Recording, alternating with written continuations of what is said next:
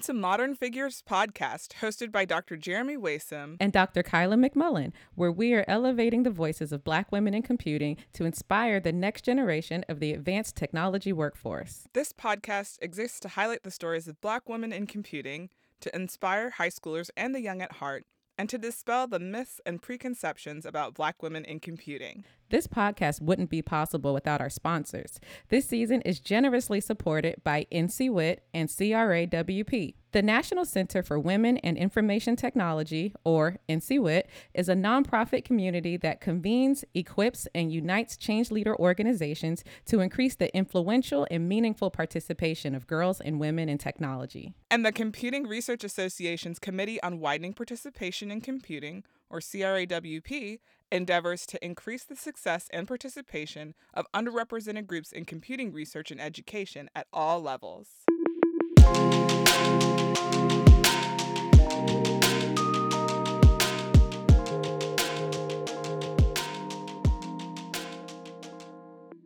All right. Today we have an extra, extra special guest. We got the Reverend Dr. France oh Jackson with us.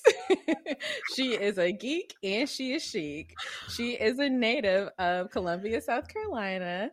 And in 2018, she joined the, as a UX architect at Intel Corporation. So UX is user experience. But in general, her job entails working on a software innovation team where she creates new software experiences that help differentiate Intel architecture. She designs and explores software that creates unique experiences um, one project that she worked on helped to make video game streaming easier and lowered the barrier for beginners. But she's a member of the One Edge team, where she leads the strategy, planning, and execution of activities to define and deliver industry leading experiences for Edge products and new and evolving enterprise network business segments like industry, retail, sports, hospitality, healthcare. She does it all. So, in terms of school, she got her Bachelor of Science in Industrial Engineering from Clemson University. She also got her Master of Science in Industrial Engineering at Clemson. She got her PhD in Human Centered Computing from the University of Florida. And she is a notable because she is actually one of the first two Black women to graduate from the Computer Science Department at UF. So, and I know it's true because my signature is there somewhere. So, dissertation topic is about creating a socially acceptable and usable brain computer interface device for women. Personally, she is a fashionista and experience creator. She's the co owner of DHF Glam Beauty. That's what makes her geek and chic. She's a proud member of Delta Sigma Theta Sorority Incorporated, and she comes across my timeline. She preaching, playing the keyboard, I think too. She just does it all. She does it all. So welcome, friends. Was any of that allowed? Oh man, thank you. That's hilarious. That's, she was that's the it's a very um the first time I got an introduction like that. So hey. Um, yeah, I think her, your face kind of tells it all. You looked very like surprised that she went that deep. I was surprised. I need one myself. of those buttons, you know, when you're on the recording, they have that little ah, the crowd button. Because I know a lot more about you than other guests that we have. So I was like, okay, we can. So thank you for taking time That's out funny. of your day to be here with us. So you have all of these accolades, all this fun stuff that you do in computing. But when you were like young, was this something you thought you would be doing? Like, did you have any early influences that affected how you kind of got in this direction? I do not think I was going to be doing this. Um, when I was young, like elementary school young, I wanted to be a performer. So like I was in school plays, I was like the lead in different. Um, our elementary school did a each grade level did a different play each year and it was like okay. their major production and so i was the lead like three times in three different grades we did high school oh we did um schoolhouse rock live like all those sorts of things and so it was really fun i used to think that i wanted to be an actress like I used to audition for like commercials and a lot of local things.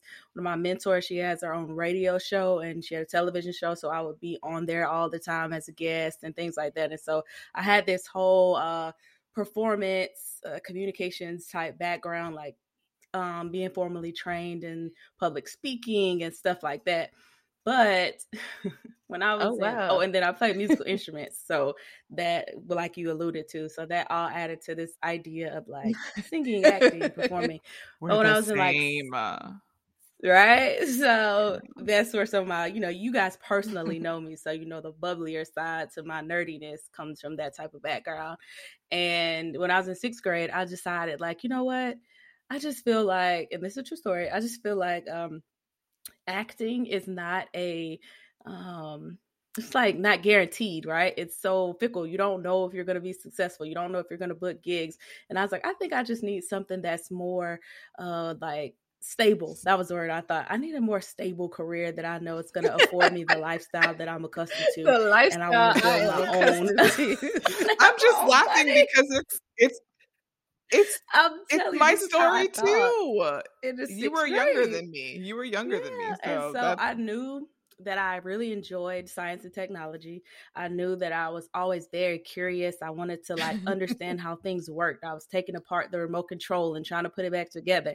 I loved um, Lego blocks and stuff like that. And so this idea of being an engineer and being able to make things popped out. You know, a lot of people obviously told me, like, oh, you should be an engineer. You're good at math and science. And I'm grateful that people didn't look at me and see a right. girl and say, oh, girls don't do that. They nurture that. And mm. my family was super nurturing of my interests. So once I told my grandparents and my parents that I was interested in that sort of thing, I was in science camps. I had all the little kits and all those things. Like they invested a lot of time and money into nurturing my interest in STEM. And so I got, I went to um, the Challenger Learning Center I would say is one of the pivotal experiences that I had I had in being interested in science and technology. You basically go for like a summer camp. You can go for a day trip and you like you oh, go wow. through these simulations where you're pretending to be an astronaut.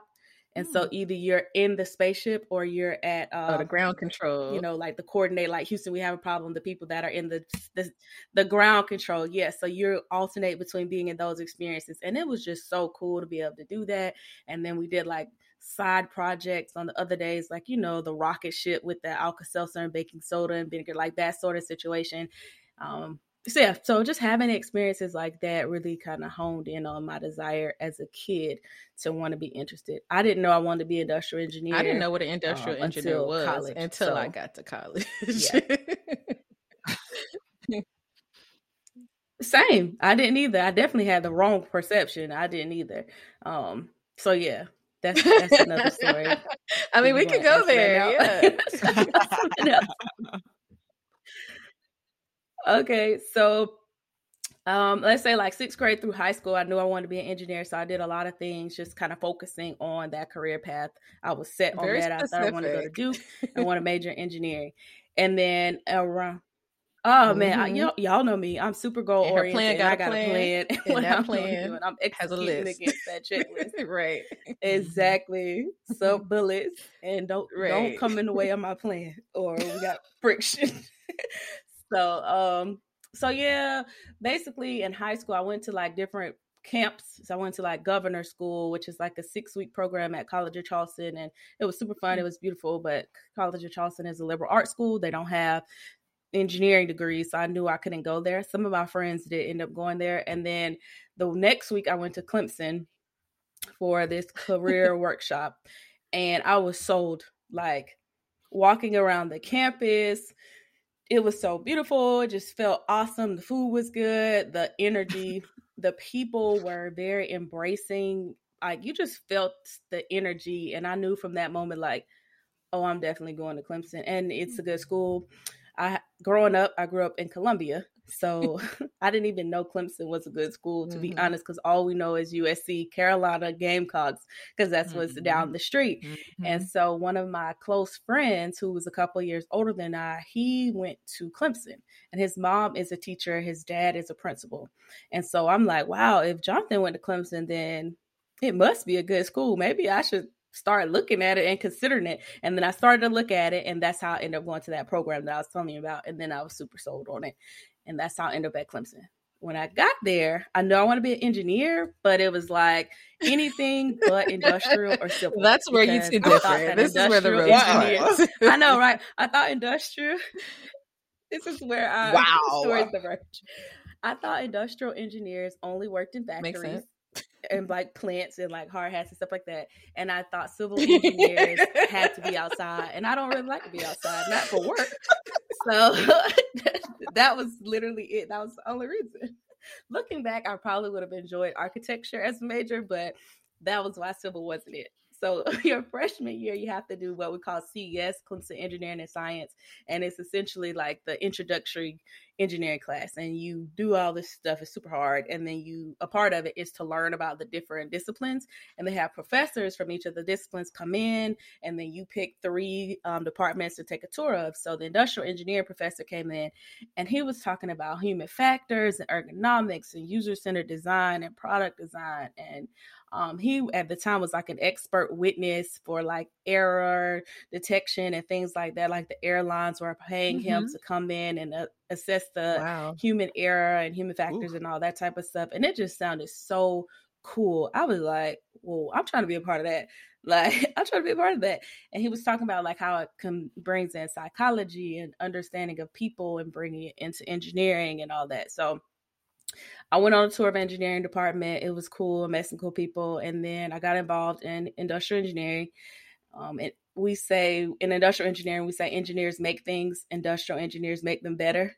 And so um, I met Dr. Joel Greenstein, and that's when I really got into user centered design and understanding how to um, make products with the end user in mind and the importance of that.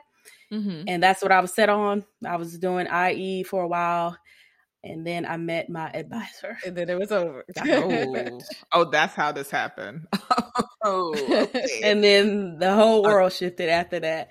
Um, okay, and it wait, was very much so. Happy. I don't want to talk about him yet. Okay, let's not talk about him. Yeah, yet. right. Yeah, about, I was like, let's get to the spot. I, well, I'm just thinking like, so mm-hmm. we had a previous guest, Christina Gardner McCune, come on here and mm-hmm. tell us about how she wasn't a nerd and hmm. like how everybody knew her and she was popular and she was a cheerleader and she was fabulous.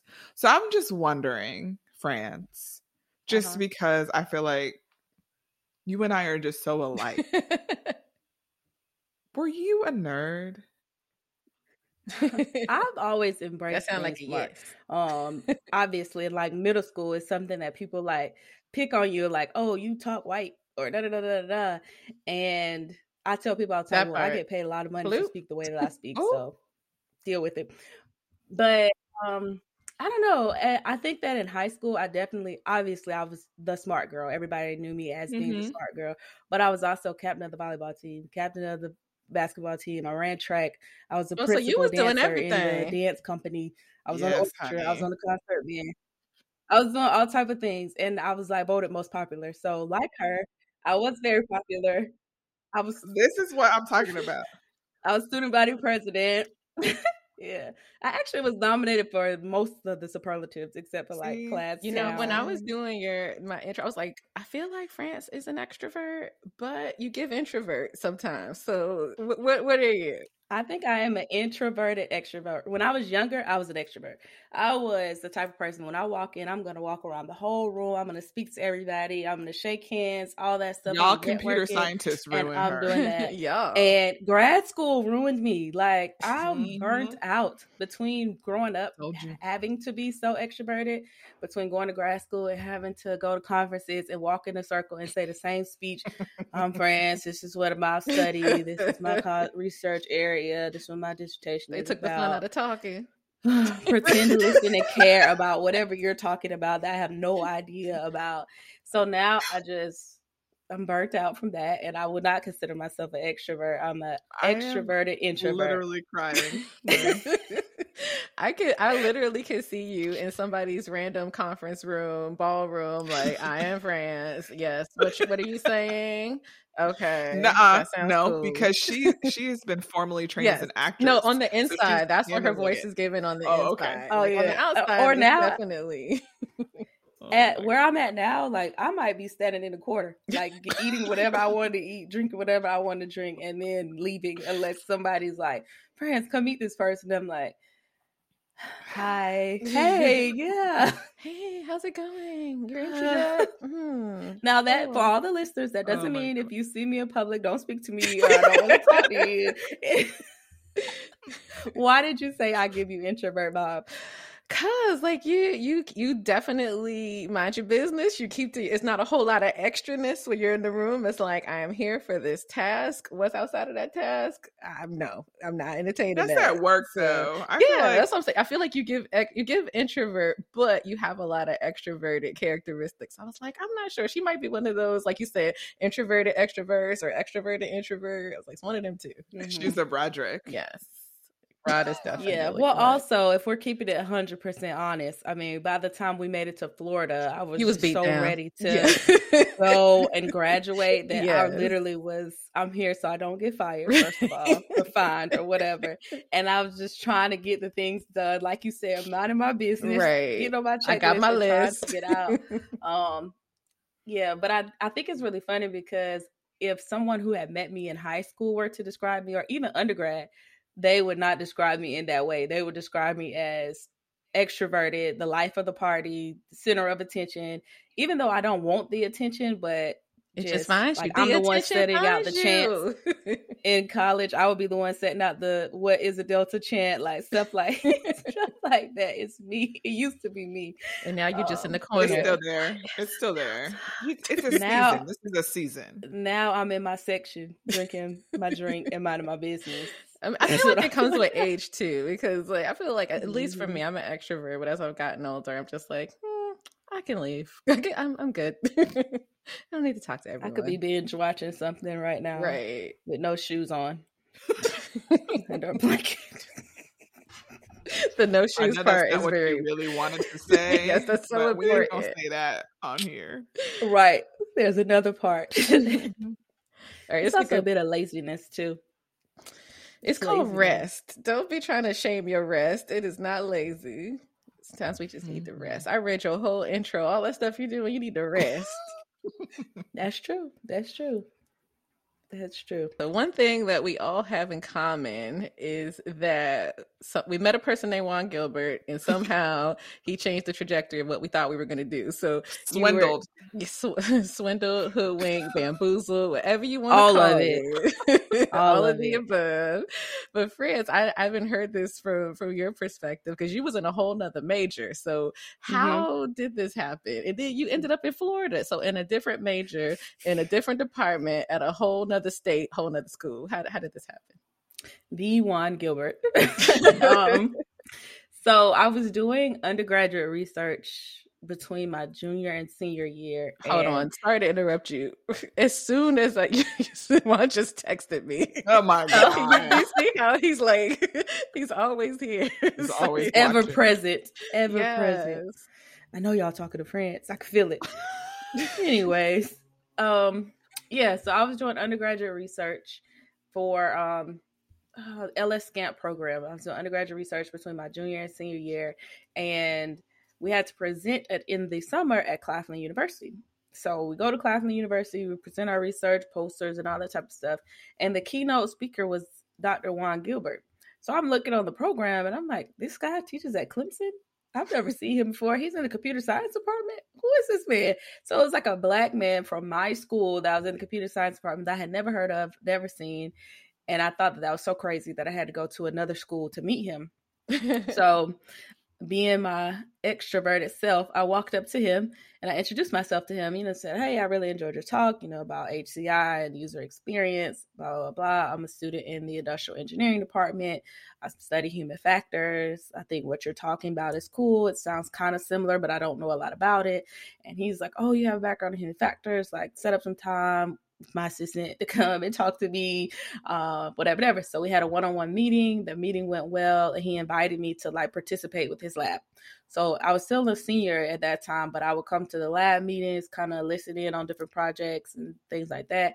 And then he extended me an offer to join his lab officially as a graduate student um, for my senior year. I mean, sorry, for for graduate school. Mm-hmm. So yeah, like I graduated um, I don't know, May 12th or something like that. And 14th, I was in the lab and I was ready to go. And he basically just talked to me about how I could incorporate um, my human factors background with technology and you know study user experience and still focus on user centered design and those type of things and so that's how i got into computing with dr gilbert explaining hci and ux to me so did you feel like you had a hard transition into that area? Like did you have much computing like experience before then or if you didn't, like did you being mm-hmm. around a bunch of people who did, like did that make you feel different? I didn't feel like it was that hard of a transition. Um, maybe if I had to get a PhD in computer science purely without a concentration in HCC, it might have been a little more um, when you get into the nitty gritty of computing. But what I had to do and like coding and things like that, that wasn't foreign to me. We learned some basic, like Visual Basic and things like that. So the idea of understanding logic and how the the basics of coding, I already knew those things. I just needed to learn the syntax of the languages for the classes that I was taking. Mm-hmm. And computer science was um, computer science, computer engineering was another possible major that I was interested in when I was going in, into college. So I was always interested in computers and the MySpace pages and all that stuff. I oh, was yeah. listening to Danae's interview and you guys were talking about that. So I was totally into the HTML and tinkering with it and I thought it was super cool. So if anything, I was excited about hmm. learning more and being more exposed to computing. Um, so yeah. It's so such you, an interesting intersection of yes. the disciplines, and I think a lot of people don't realize that that could exist. Right? They don't mm-hmm. necessarily find that particular space, and we talk about it. I teach a class; it's like an intro to design course, mm-hmm. and I think one of the things that's really important for people to understand is like everything an engineer does ultimately impacts human life right yeah. and like we play such a fundamental role in a lot of the technologies and innovations that people see but we don't often consider the individuals we're designing for mm-hmm. in the mm-hmm. process and so i can see how that would be really appealing to someone who like likes people um, yep. or pretends to like people now. Or pretends, yeah. yeah. Um, but back then I did. yeah, yeah. Like to be like, oh, I can talk to people and figure out what interests them and like try to make what I'm creating better fit them and yeah. their needs. Yeah. Yeah. I think cool. of our job as being problem solvers. Like as an engineer, that's always been the purpose or the goal. And I really don't like to work on things that don't fix the problem. Like if we're, I mm. don't like the idea of making something cool just because you think it's cool or because you have the capability. Like I want to know how is this helping people? What problem is this solving? Is there a real world need for this? Or else I'm kind of like, eh, that's mm-hmm. nice. Yeah, because so. it's that's the motivation that gets you, you know, out of the bed in the morning when it's time to work on it and something's not working. It's like, well, I need to solve this because I am solving X problem for the world, so I can get over this random hurdle that's happening yeah. today. And that's what I really liked about Dr. Gilbert's lab. You know, we had that huge banner, it's like change the world. And that's what the goal is every day. you know what I mean? Like we're trying to figure out how we can change the world and have an impact or influence somebody who will, you know, and I I just I like that uh, having a large impact because it's kind of like using our skills for good. Mm-hmm. Yes. mm-hmm. Absolutely. Okay, so you're in Juan's lab, mm-hmm. you're at mm-hmm. Clemson, you're what? I just no, go ahead. Go ahead. No, it's fine. Ooh, I feel special. There's a lot of questions. oh, definitely, definitely. Um, I was saying you're you're in Juan's lab, and you know you're doing your work. You have a project. You're a PhD student. Everything was easy. You had a good, you know, introduction in, and what nothing was foreign like, to you. Easy. Okay. and then all of a sudden you end up in Florida. So what what was that mm. like? That whole because I know what it was like on my side. Cause I knew a whole month before y'all did. And y'all be in my office like, I'm a this, I'm a that. I'm like, mm, they don't even know. They they don't even well, to be it was a lot because um I think my story was a little different from some other people's stories. It was kind of unique. I did know that Dr. Gilbert went on a trip to Florida because I saw it on his calendar, and so we we knew that. Like people, several of us saw that. But he goes I everywhere. That, you know, he goes. Yeah, but not the way he went to Florida. The Florida trip was it stood out and it was different from the way he typically goes to other places. And you know, I don't we don't want to talk about it on the podcast, but we kind of knew the atmosphere of what was going on at that time. And so we saw that on the calendar. I was like, okay, we knew he was looking at places. You know, we're close to our advisor, so he told us certain things. Like we knew he was looking at certain places and things like that. Um, but as far as him officially telling us, it was pretty much like, "Yep, I'm going to Florida. Um, you're welcome to come. Um, you got to decide for yourself if you want to come, but just keep in mind that if you're not graduating by December, then you'll have to get a new advisor because they're not going to let me be. they're not going to let me be your advisor on your committee. So it's just kind of like, what the world? We have to pick up our whole life and move to another state, to another school. And for me, I had already had my like dissertation plan, so I was pretty much ABD at that point. Yeah, I just needed to propose and do my dissertation. That was it. And in my head, I was engaged at the time. So I was supposed to be getting married like June of that year. This is March when he told us I was supposed to get right. married in June.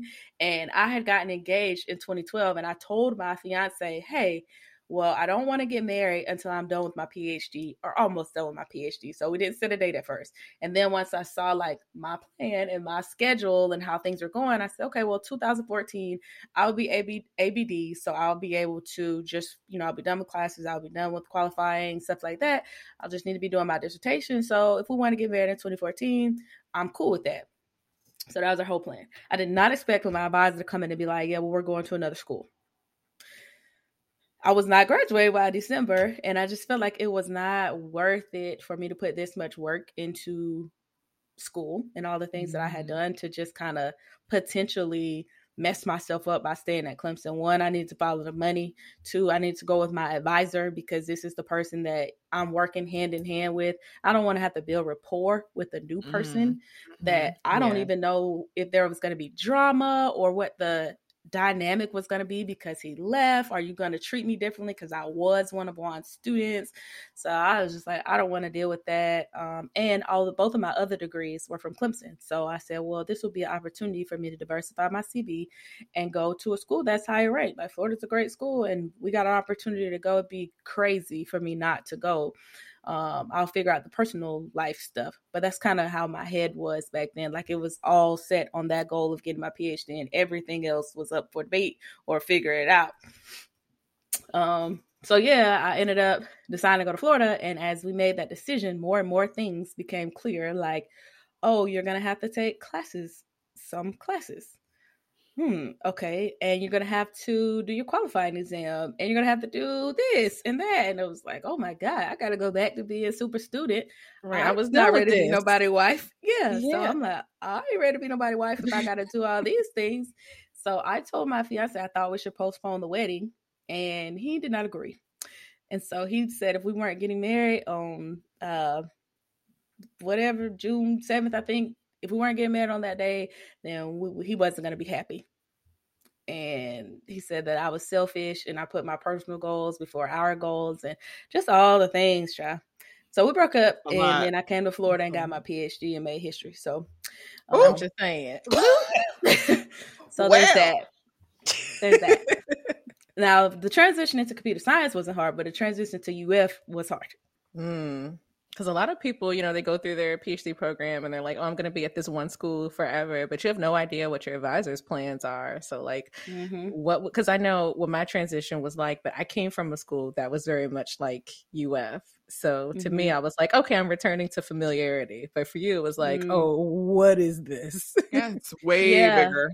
It's way bigger. It's way bigger, and it was just like, like the size was cool. It didn't bother me, but it was all the things that that that were like the butterfly effect of the size like all the things that it affected the way in which we had to do paperwork and the way in which we had like all these extra little things that we had to do that mm-hmm. we didn't have mm-hmm. to do at clemson that was way smoother way easier but it's because the school is so much larger there's so many people that they have to deal with so many projects and things like that so to me, it just felt like a hassle of all this extra stuff, but it had it served a purpose. It's just that I, we had to get used to that. Even with IRB, like IRB at Clemson was so easy. What's IRB, to, France?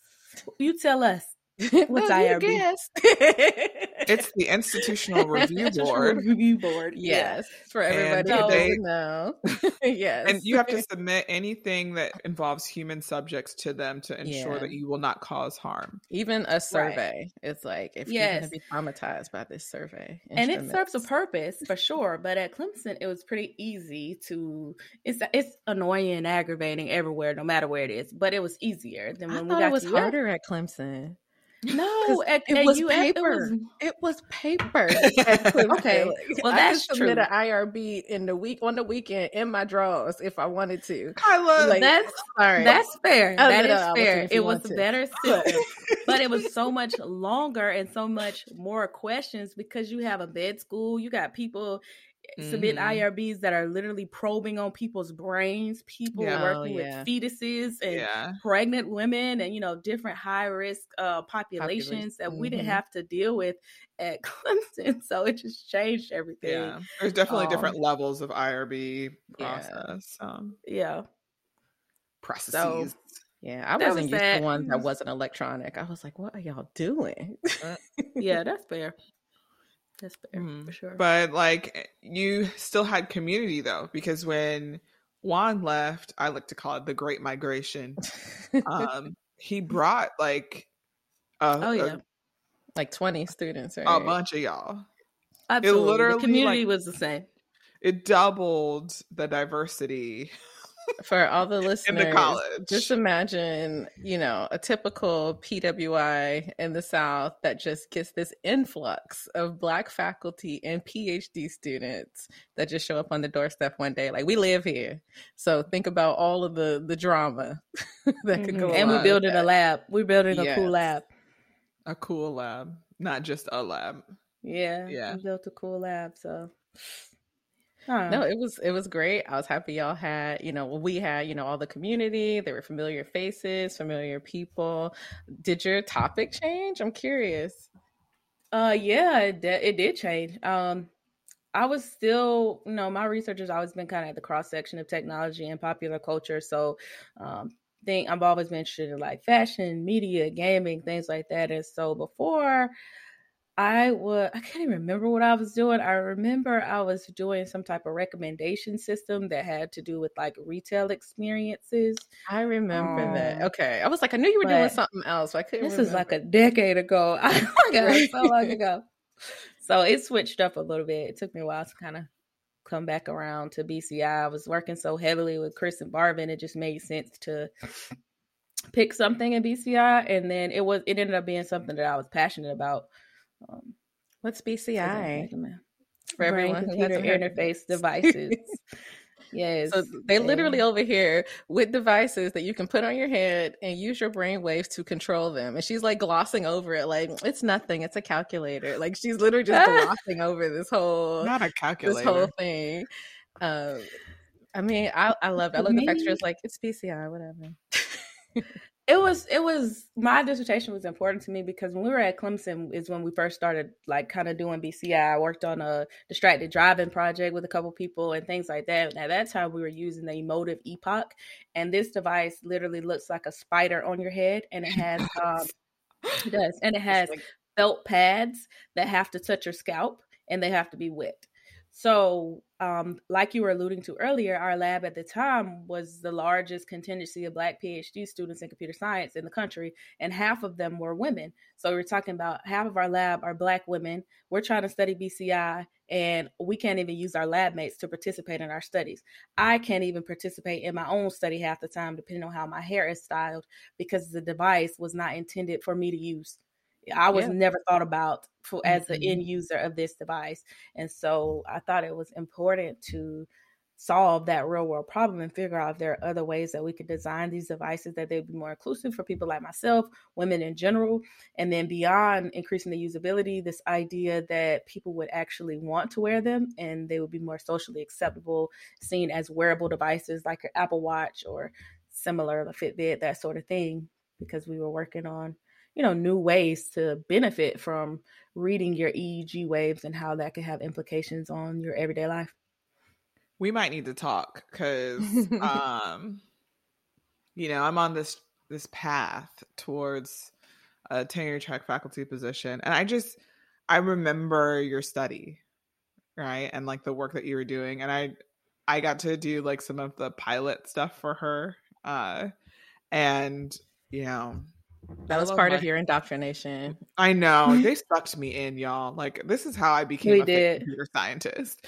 And so I just like, I don't know. Like, I think it's really cool work. And I think it's something that could be leveraged to really understand people's like emotional or physical state in really difficult scenarios. Like, just mm-hmm. taking engineering tests, for example, or dealing with things like I can't I can't speak on it. You know, I can't say all the things because if I say all the things, then somebody might be like, "Oh, I listened to her they podcast." Might try to do it. Right. This is about yeah. to be an NSF proposal that I might submit. So I'm gonna talk to oh, you nice. offline. Let's figure it out because I really yeah. like. It's in the startup package. That's all I'm gonna say. okay. Okay. I'm down. But it's because of you. Mm-hmm. It's because of just that like one interaction that made me think like, oh, this could be something that would be really valuable to understand. Like, do I have the background to be able to do that? No, but I know a friend. Well, that's why you could get students. That's what they're for. Exactly. The exactly. students make the work happen. Exactly. To, to secret to academia. Success. Great. You're giving away all of our secrets. People like, oh, you do awesome research. I'm like, no, you see them five people that sit down in my lab. the research I do is on finding the right students. I do that research. That's real research. That's right. Real. I send emails and manage humans. That's what I do. I know the yep. research, but there's so little of the research that I can actually and edit do. the paper. I just like she had like all these really cute like visuals too that went along with her PhD that like I don't you don't see stuff like that, right? right. Like where it's like, look yeah, at this girl and her hair and yeah, I had this think? as a question for later, but it's relevant now. Like, how do you balance like staying true to who you are and the things that you like and trying to like mm-hmm. fit into a see a, a computing world? Because computer science is not glamorous. It is not, yeah. you know, beautifully aesthetic. I think that's the part. I don't try to fit. I only try mm. to be mm. myself. Um, and I just make a lane for myself. Like like Jeremy said, you know, I came in there with mood boards. I'm like, Dr. Gilbert, I need to get this three foot, uh, five foot uh styrofoam board. He's like, why do you need that? Because this is what I need to make my mood board so everybody can see it in my focus group. I need these mirrors so people can see themselves. And like mm-hmm. I had like these things that I printed off that were my design ideas and just pulling inspiration from the way things happen in fashion and the way they happen in design cult centric cultures because that's what I'm interested in and that's what drives me. And that was kind of the whole point of the dissertation is to bring those things to technology instead of designing a device, another wearable device. I wanted to make a head accessory a wearable, an existing thing that we already wear on our head. How do we add technology to those things? And even with like my Instagram, like you were talking about earlier, geek and chic, like that just that is who I am. I'm very much a nerd. I'm very much a geek, but I'm also gonna come with the fashion. Like I'm yes. gonna come with with the cool stuff. And I don't know. I think a part of that is um goes into my efforts for STEM outreach. Like I think I have to be myself in order to try to get more people that look like me interested in this space. It's not going to serve them or me to try to pretend or fit into a mold. So mm-hmm. I just be mm-hmm. doing my own thing to be honest. I've always kind of been that way, like just doing my own thing. Like I don't necessarily have to break the rules all the way. I might bend them, but I'm trying to create new ones and I definitely am challenging the ones that don't make sense. So I know like as a student there's all these different things like kind of pulling you different directions like you want to be excellent in your coursework but then you have all this research stuff but in computer science it's really common that you do internships to try to like figure out your place and you mm-hmm. did a mm-hmm. bunch yeah, yeah. Well, like Clemson, it's pretty in engineering. It's pretty common and expected almost that you do an internship, and it makes it a lot easier to get a job. But I mm-hmm. didn't do any internships in undergrad, uh, but I did do research because wow. I knew that I wanted to go to graduate school. So mm-hmm. I didn't know what type of engineer I wanted to be, but I always knew I wanted to get a PhD and I wanted to go to graduate school. And so when I was in undergrad, I figured out that it would be more important or more beneficial to do uh, undergraduate research. So then once I got to graduate school, I didn't re- realize at first that people had PhDs in industry. I thought that if you got a mm-hmm. PhD, was to become a professor or some type of research scientist. But you ain't uh, a professor. That's what she thought. That's what uh, I ah, thought. Let me just it okay. until I, I definitely ain't a professor.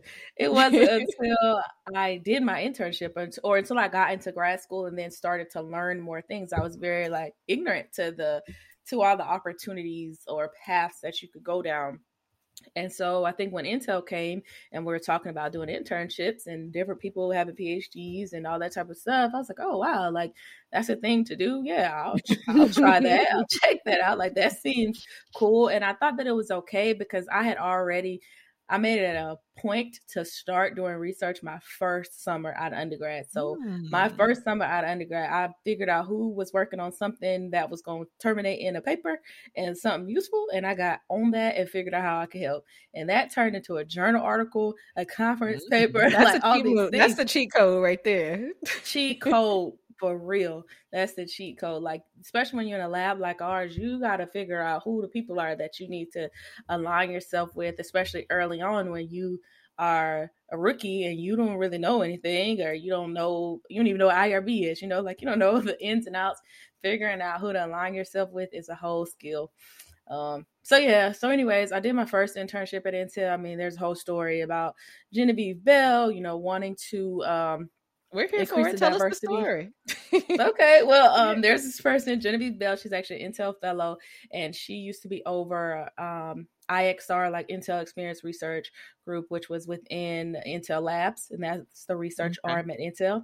And so she wanted to increase the diversity within her organization. She learned about Dr. Gilbert, realized that he had all these Black PhD students who were studying HCI, who had UX experience and things like that. So she, they met, they had a meeting, whatever. He invited her to Clemson. So they came, Intel IXR lab came with like 13 people. Their ops manager Whoa. came all these people from Intel. We had like a whole research week, pretty much, where we were doing lab tours, we were demos, doing uh, demos, we were wow. doing posters, all this stuff. We took them to a football game. We had a box of Clemson, which we did. One had Florida, a box with but we had, about it. but we did have a box at Clemson, yes. and so we took them to the box, and we had all this. This is a great experience, and so at the end of the week, they kind of got back with us and picked uh, about six people or so to come and do internships based on all the stuff that we had showed them. And I got picked to be one of the people. This is the end of my first year of graduate school, and I was super shocked because I'm like, there's mad like uh there are higher, computer scientists senior, senior people in yeah. this program that are computer scientists like y'all picked me. Okay, well fair. I'm gonna come. I'm gonna come and do my thug thistle and see what happens. You know what I'm saying? So, so then I went and I did my first internship, and they wanted me to do. Um, I actually didn't even work in IXR. I became a part of this Intel Collaborators program, which was an internship program where they brought together a multidisciplinary team. So it was like engineering mm. students that mm. had different majors and backgrounds, and they were like kind of working on and solving different problems. And so I was like the human factors engineer type thing on the program on this particular project. I ended up kind of leading the team. And so that was my first internship. We were working on like personas and things like that for assistive driving and automotive mm-hmm. solutions. And then the next summer came around and it was kind of like, hey, you want you we got another UX project. These are the UX projects that we have. Which one would you like to do? And I was like, oh, well, I think that one's cool. So then that was the one that I ended up working on.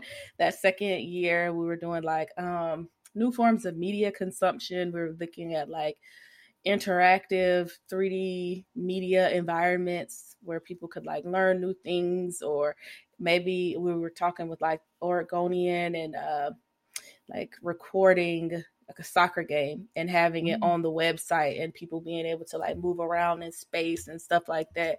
Like meta uh, before meta.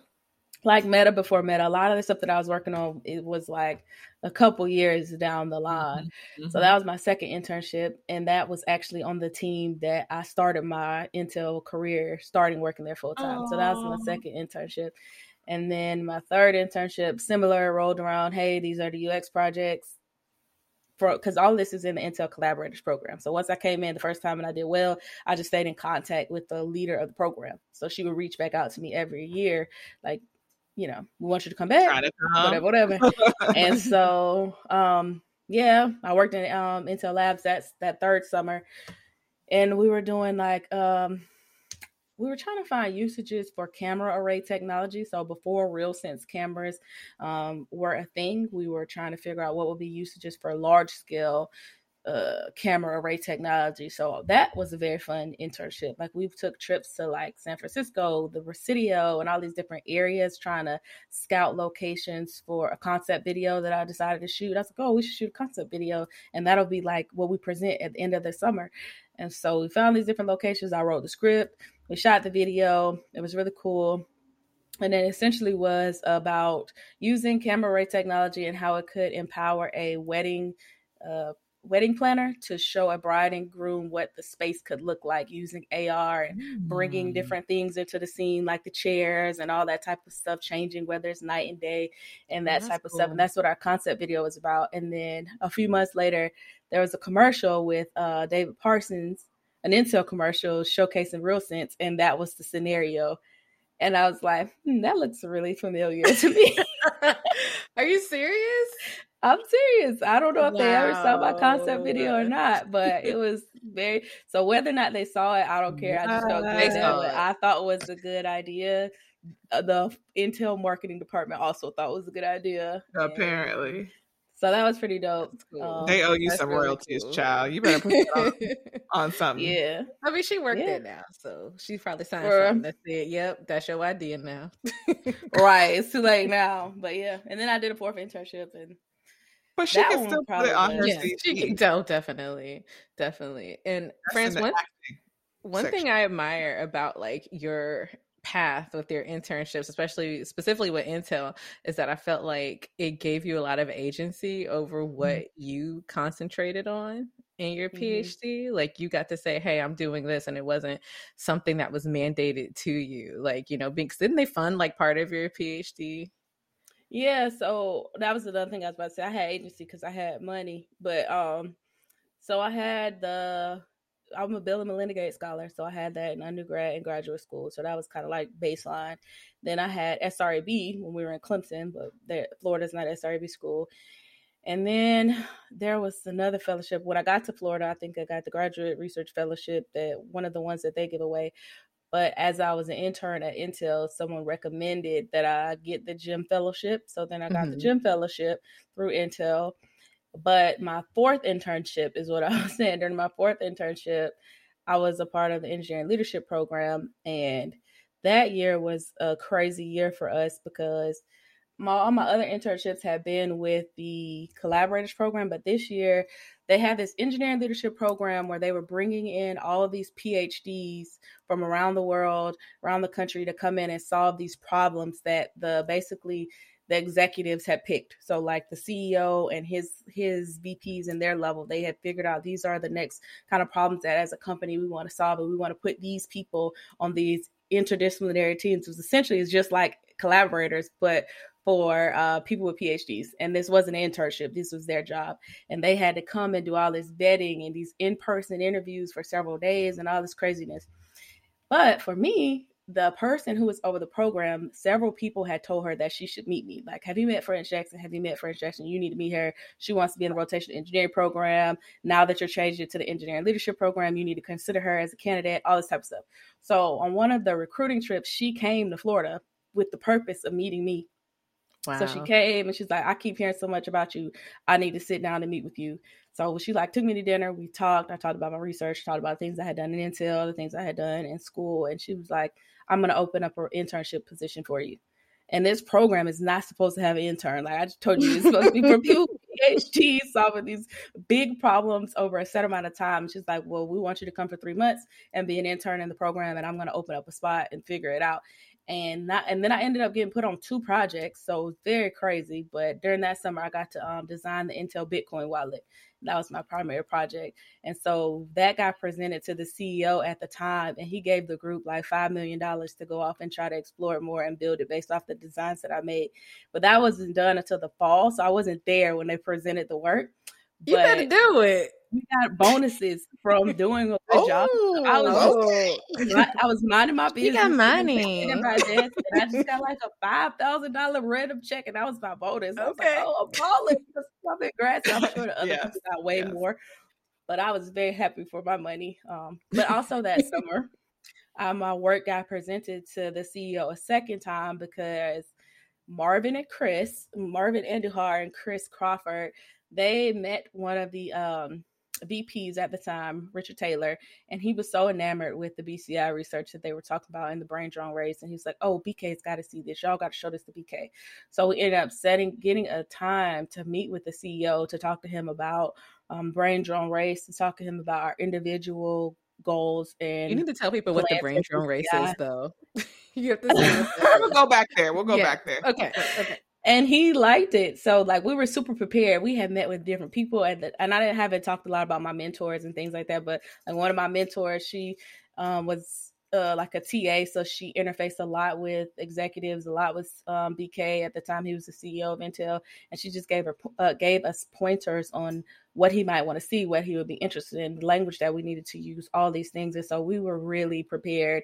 We made sure the technology worked. Like we were staying up late the whole week before and we put our proposal together. We had a ask at the end of it, like what do we need, what we're going to use it for, all this stuff. We had no idea if he was going to give us money or not, but we were just prepared. So we got to the end, he was like, I like what these kids are doing. Give them whatever they want. Give them whatever they need. Wow. And he was so they were like, well, what do y'all need? Well, now that you mention it, we need three hundred thousand dollars, and this is how we're going to spend it um, to fund our to fund the rest of our PhD for equipment, for this, for that, for our studies or whatever. And so um, we got three hundred thousand dollars from BK to fund our graduate research, um, pretty much our dissertation research. And to that's unheard our, of, France. I just need you to know this. Jeremy's face is For those of you who are just listening, Jeremy is she's she's over it. Right? She's she's turned away from. Is that your first time hearing that, Jeremy? Yes. To, yeah, she she doesn't know the story. Oh, I, and this is my first time hearing it in that much detail. Like I knew uh, y'all impressed the folks at Intel and they gave wow. y'all money. I didn't realize all the other parts we worked our butt off. My- like the drone. We had to get our lab mates thankful for them. They shipped us the drones and um the computers and the equipment that we needed to be able to do the demo. Like we're so grateful for them. Like they had to pack it up, they had to take it to FedEx, ship it to us across the country because we were in Santa Clara, California. They shipped it to us in timely manner and like you know that part of the story doesn't get told but if it wasn't for them shipping us that stuff we wouldn't even been able to do it. So they shipped it to us and when i tell you we were at work to like 11 12 o'clock at night the whole week leading up to that because we were not playing like i'm regular. That's all i know. Like our lab mates is... call us the cali crew y'all were the Cali crew for a minute. Like they went to California and just decided they were too good for everyone. No, I'm kidding. wow. I'm kidding. I'm kidding. I'm kidding. no, so Man. yeah, that's the story. Is it is it you never hear about PhD students doing this? Like this we hear a oh. whole lot of stories here. Like this is going to be episode 40 something. and in our 40 something episodes, we have never heard anything I like presented this. something to like a fortune what 50 company right and he said give them what they want I just I got so many questions. I I can't get into this. Okay, we can't get into. This. Let's go back. So, brain drone race. Yeah, the brain. oh, you want to go back to brain drain? yeah, because I can't. I can't. My brain is going to go too far with the. the, the I can't. Okay. I can't take credit for the for the inception of the idea. Marvin and Chris, who I spoke about earlier, they literally were when they tell the story. They were in the mall in uh, Tampa or somewhere, okay. and they and they saw some drones in the middle of the mall. And Marvin is this is like the marriage of the perfect group of people. We talk about Cali Crew. So Marvin's focus has been BCI. It feels like his entire life. It almost feels like he was just born knowing, understanding, and being interested in brain computer interface devices. Mm-hmm, and so mm-hmm. he was like the BCI expert. Chris came to us as a human robot interaction person. Like that was his undergraduate was his research. That was his interest. He was a roboticist. And so they were like, oh, it would be so cool if you could use BCI to control the drones. And it was just an idea. This is when we were at Clemson. And so then they got super focused on figuring out how to map those EEG waves to forward motion in the application that drives the drones. And then it wasn't a race, it wasn't anything. It was just a research to figure out if we could do this thing. And I wasn't super involved. I was just in the lab doing some BCI stuff and whatever, but I wasn't like very helpful at this But stage. you knew who to align yourself with though. I knew who to align myself with. And so Marvin, like you got sucked in. I got sucked into all this BCI stuff. And Marvin's like, well, you know, BCI is a wearable and you're interested in wearables. So I think you should just come on over and work on the BCI stuff with us. Mhm. And I'm like, uh, that thing ain't no wearable, first of all. I'm like, show me a different one or something because it's not giving. It's not giving. and then eventually I was like, okay, yeah, this is kind of cool. And then like the different things that you can do with it and how you can benefit from it, like relaxation, meditation, measuring your focus, all those types of things became very interesting. So by the time we got to Florida, we are like, dang, let's do a brain drone race where we have people race drones using the BCI devices to control them. And so we planned this huge event that was an immense amount of work. And this is on top of being PhD students. This is on top of our research, on top of classes, and on top of interning, because we were all interning as Mm. well during this time. So we had a whole lot going on, but we had money to figure out how to get it done. and from that, you know, we had the world's first ever brain drone race at the University of Florida. Uh, I think that was in, I don't know what year was that, 2016? Yeah. That sounds right. 15 or 16, something like that. Such a blur. So, yeah. And it was phenomenal. it was really good. There's so many like pictures, so much news coverage from it. Like when you think of I'm a fly something with something I'm thinking, like Florida I was good at it. That's all from I know. That's all I'm gonna say. like my brain waves, we we on point. Okay, like, your brain waves be waving. They do. Hey, that's it. That's it. Have y'all ever flown a drone with your brains, listeners? No? Okay, maybe you should come to Florida. That's all I got to say. and that's that on that. Um, Period. I think they're like turned. They've turned into they have. like they turned league. to a league. And Mhm. all So type of things, Also, so. okay, fine. You can go to the University of South Florida and the University of Alabama. But also the people who created it though, what are their origins? That's where they are. for that. So That's where they are. Wow. I just I can't get over this. Y'all just walked up to the CEO and was like, "Give me some money." We let him do like, it too. He got to fly want." the drone and everything, and he was so into it. But at the time, uh, Intel he was passionate about drones and figuring out what we could do with drones and how Intel could in, like large their footprint in that area. Like we had Mhm. drone shows at the Olympics and all type of things, and so that's Yeah, why he was willing yeah. to invest so much in the space. Um, so yeah, That's cool. That is cool. France, you're too cool for us. No, she's not. Okay, she's Not exactly the right amount of Yeah, cool. she's exactly the right amount. I'm just trying to be like one of the little tiles in her Instagram profile because her life is fabulous and I just want to be a part of it. I think you do a good job at like showing people what life can be like if you, you know, achieve your goals and your Mhm. dreams. And I think I love that about you that you don't like put it in people's face like, oh, I'm flaunting this. Like I have Mhm. access to and can do X, Y, and Z. It's more so like, look at me living my life. Right. This is Tuesday. Bloop. you know. Well, for me, I'm so glad that you said that too, Jeremy, because that's the goal. Like, I'm not interested in um bragging, first of all, and I'm definitely not interested in just like flexing. That's not of interest to Mm. me. But I do want to show people that if you work hard, you can have anything that you want. Um, you don't have to be a drug dealer to have money. You don't have to date a scammer to have nice things and go on trips, you know, those type of things. And I think, you know, it's constantly a reminder, particularly to the people that are from where I'm from, that hey, we're from the same place. We have this most of the same resources. And if I can do this, then you can do it too. Whether it's people that are my peers or younger people that look up to me. Like when I go home, people always say, Man, I see what you're doing. I'm proud of you. You represent and I see mm-hmm. what you're doing. I'm proud of you. And that's my goal. Like I want to get more people to where I am. And if I want to do that, I got to make where I'm at look appealing so that people want Yeah. to be there and do those things. Yeah. Yeah, that's real. I don't got time. I was at a conference with Roland Martin, and he was like, "Y'all computer scientists, y'all over here talking about how we get more black people in computing. You need to make it look sexy. Make computer science look sexy." He's not lying. Your cars, show this, show that. It's like show your cars.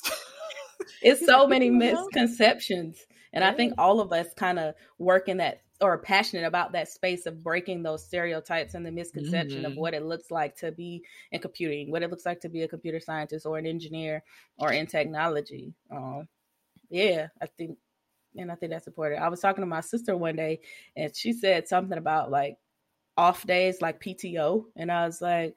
Well, I think there's a set number of PTO that I have, but nobody counts my off days. So if I just turn my calendar purple and say I'm off, and I'm off. like, like nobody's counting, right? Unless you work in the fab, in which case you have to be in that spot to do that job. But yeah. a lot of tech companies have an infinite PTO. And she was like, What? And this was a conversation we had like two months ago. She was like, she had no idea that that was a thing. And I, and up to me, I'm like, how do you not know that's a thing? Most of my friends have infinite PTO. Like, right. But she just didn't know. And, and I'm her sister you know so imagine what other people who barely even know anybody who works in tech imagine what they their mind is privy to and they know um someone you know someone asked me last week they text me it was like hey this is random but people working in tech really make $40 an hour and up and i had to go do a translation of what forty dollars an hour yeah. equal to the salary because I don't my mind don't think in per hour terms. And then when I looked at it, I was like, yeah, that's what I was making as an intern. But um and it wasn't in a braggy way. It was just like in an answer your question, like, yeah, definite, definitely. For sure. Once yeah. I saw, I was like, definitely, yeah. yeah. Yeah. And it was just the idea that so many things that people just don't know and don't have access to. And nobody gonna tell them if we don't. Yeah, I feel like the higher you go, the less I don't want to say accountability, but the less people are checking for you. It's more so about what you produce versus how long you were sitting in a chair. So Oh yeah, for mm. sure. For sure. And like even for my job, like as a, well working in technology in general, you there are very little set hours. But for me, I work with first of all, I work with people all over the world. So there are days when I have meetings at seven o'clock in the morning and days when I have meetings at seven o'clock at night, sometimes on the same day. So if I'm working a span of 12 hours on Wednesday, I'm not working on Friday, or I'm working very minimally on Friday, right. you know. Or it's hard for you to tell me that I have to work nine to five when I have several meetings that are outside of those regular business hours. And so they don't want you to they don't want to tell you the set business hours because you're needed to work outside of those hours. And even as a UX researcher, I have to engage with people outside of the company on their time. So if yeah. I'm doing um, ethnographic research, I'm going into people's homes and things like that. That's not necessarily happening nine to five because that's not necessarily when they're available. So no, I work varying hours every day. Yeah, but like you said, it's more about um, achieving the goal and the deliverable. So beautiful, so good. I love this. Aren't just so happy? So, okay, what do you do for fun so people can know that you live a life? Because you live a life, right? A whole life. Uh, you know, people used to ask me that in grad school, and I used to laugh like, "I don't do nothing for fun. Going to conferences and figuring out how I can stay an extra two days." That's different. Okay. Wow. So then, when I got out of graduate school, it was like, "Dang, what do I do for fun? I can do some things now. Let me think about. I don't even know what I like to do anymore. Let me figure it out." I like to rest for fun, to be honest. I work a lot. So mm-hmm. sometimes mm-hmm. literally just sitting on my couch, binge mm. watching a TV show that I like is my absolute idea for fun. Like I don't want to think about nothing. I don't want to do nothing. I want my brain to work. I just want to chill. That's a lot of times my idea fun. Um, but I do like sports. I travel pre COVID. I find myself going home a lot. I should not. I should go home a lot less and go other places a lot more. But I spend a lot of time going to South Carolina. Well, that's so I be having to check on my grandma and you know all the things. Yeah. So yeah, and community service. I do a lot of community service. Like what? Like what do you do? Like with STEM sorority? outreach. Sometimes with the sorority, but a lot of times I do a lot of STEM outreach. So people ask me to speak or volunteer at mm-hmm. program for middle schoolers or stuff like that. I try to make time and space to to do that sort of thing. That's great. In, in that and you on somebody's whole dissertation committee, like you were doing a oh, whole yeah. service. yeah, that's true. That's true. And also just talking to people, like you know how in our computer computer science community, it's all like, oh, you're interested in that? Have you talked to so and so? You should reach out to so and so. And so somehow my name usually gets brought up in those conversations as somebody's student will reach out and I make it a point to make time for them because I mean we were all were PhD students yeah. at one time and we needed help. Lord, we got you know? actually. I'm literally checking my list. I'm like, I think we got France on the list for somebody to talk to. right? Like we needed help and it's just important to reach back and help more people mm-hmm. get across that bridge. Um I'm that's super important to me. So I'll make the time.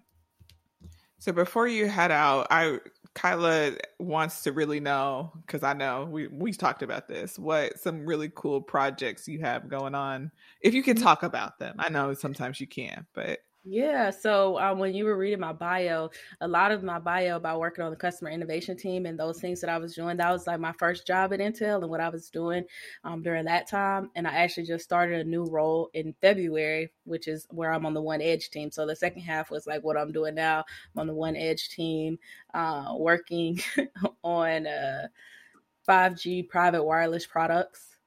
Um, I can't talk about that much, but okay. that's what I'm doing. I'm okay. de- mostly focused on the developer experience. So as we're developing these 5G edge network, network edge uh, products of the future, of now and of the future, making sure that the developer experience is good, mm. which is new for me because we I typically focus on user experience, so right. like the end user, the end customer, but the developer who the computer scientist or the developer that's doing the coding and that's getting the documentation and going through that GitHub experience, they have their own set of needs and their own things that need to be met to make that job successful.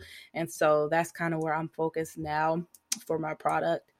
Um, kind of planning out the research roadmap, executing against it, making uh requirements, product requirements around that space.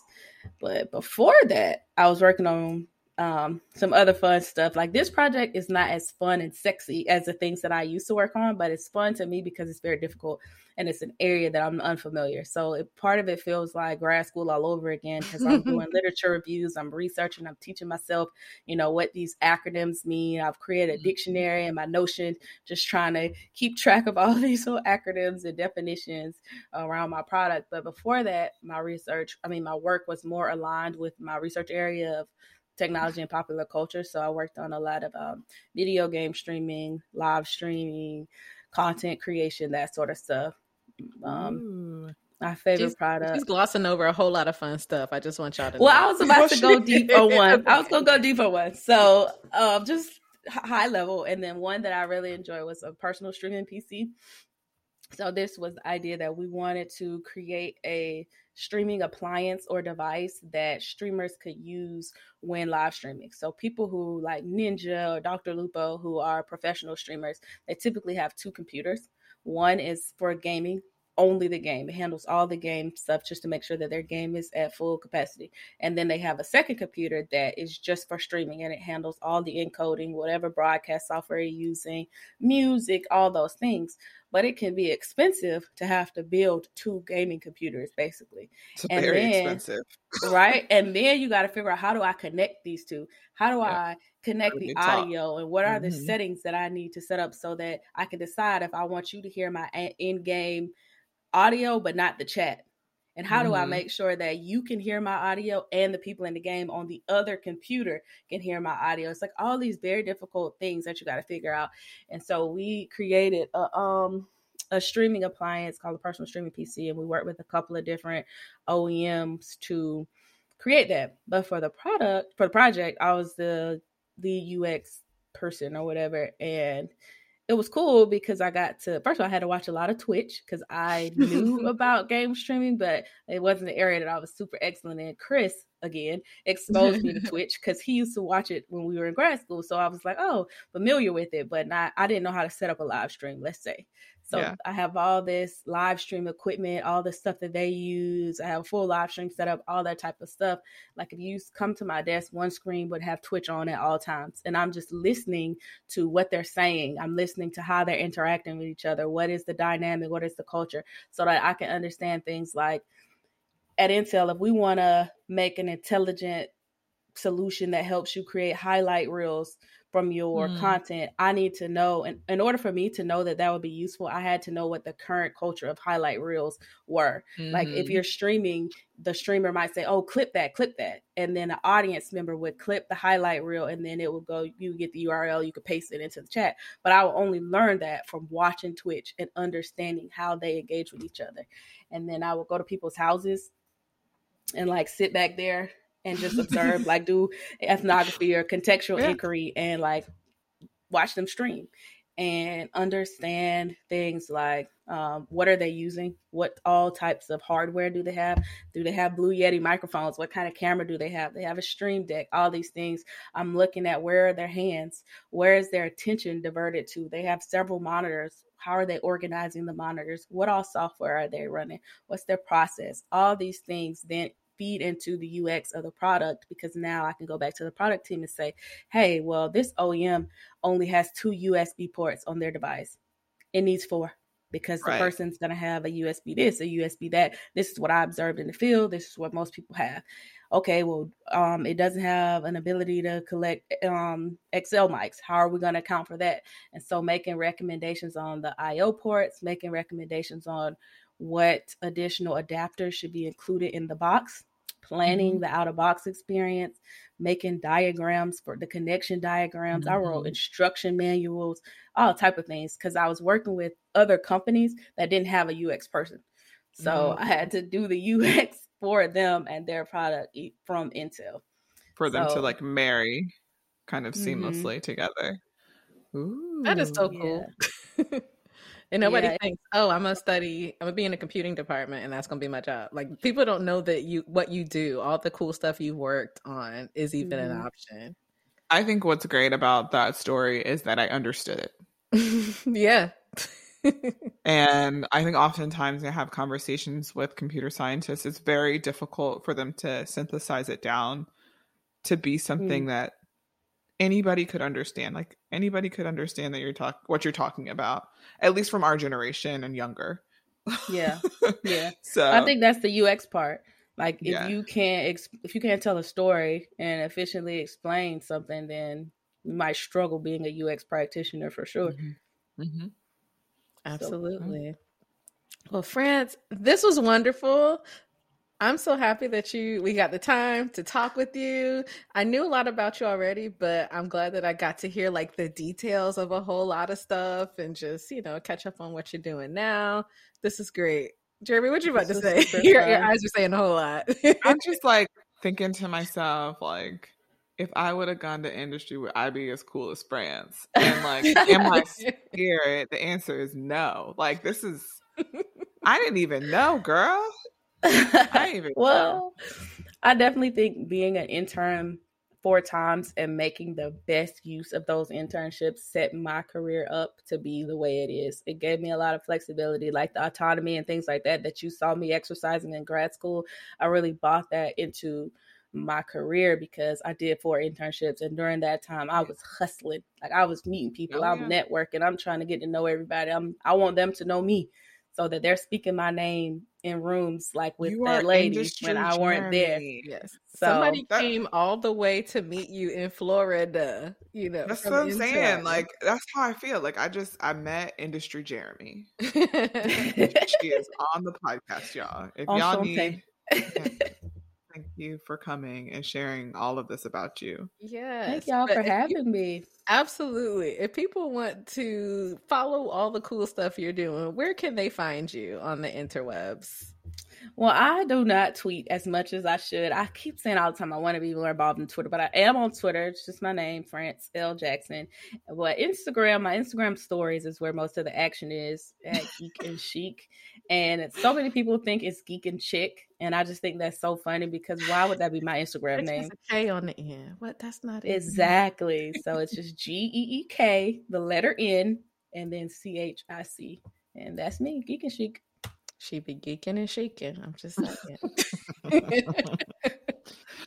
this is the last wow. thing I'm gonna say. People always ask me where that name came from. And to be honest, the first time I ever heard Geek and Chic was Jenny Jones, like when we were younger. And you remember Jenny Jones used to oh, go like yeah. two o'clock in the morning, and they would always be like from geek to chic, and yeah. they would bring back people that were geeky in high school, and they like had this whole what we call glow up now. And so I always thought that was so funny, and I'm like, well, you could be both at the same time, and I'm gonna make that right. my Instagram name. Mm-hmm. I like how you reclaim that story. It's like, look, you can be both. You know, they do not have to be mutually exclusive. Mm-hmm. Exactly. Yes, and. yeah. Well, let me know when we can do part two. This was fun. As always, you can find us on our website, modernfigurespodcast.com. Send your questions to ask us at modernfigurespodcast.com. And follow us on Twitter. Kyla is at Dr. underscore Kyla, and I am at Jeremy Waisome. Visit modernfiguresinc.com to learn more about our nonprofit organization aimed at promoting and engaging with women and girls interested in science, technology, engineering, mathematics, and of course, computing. Until next time, stay moisturized, hydrated, mind your business, and protect your peace.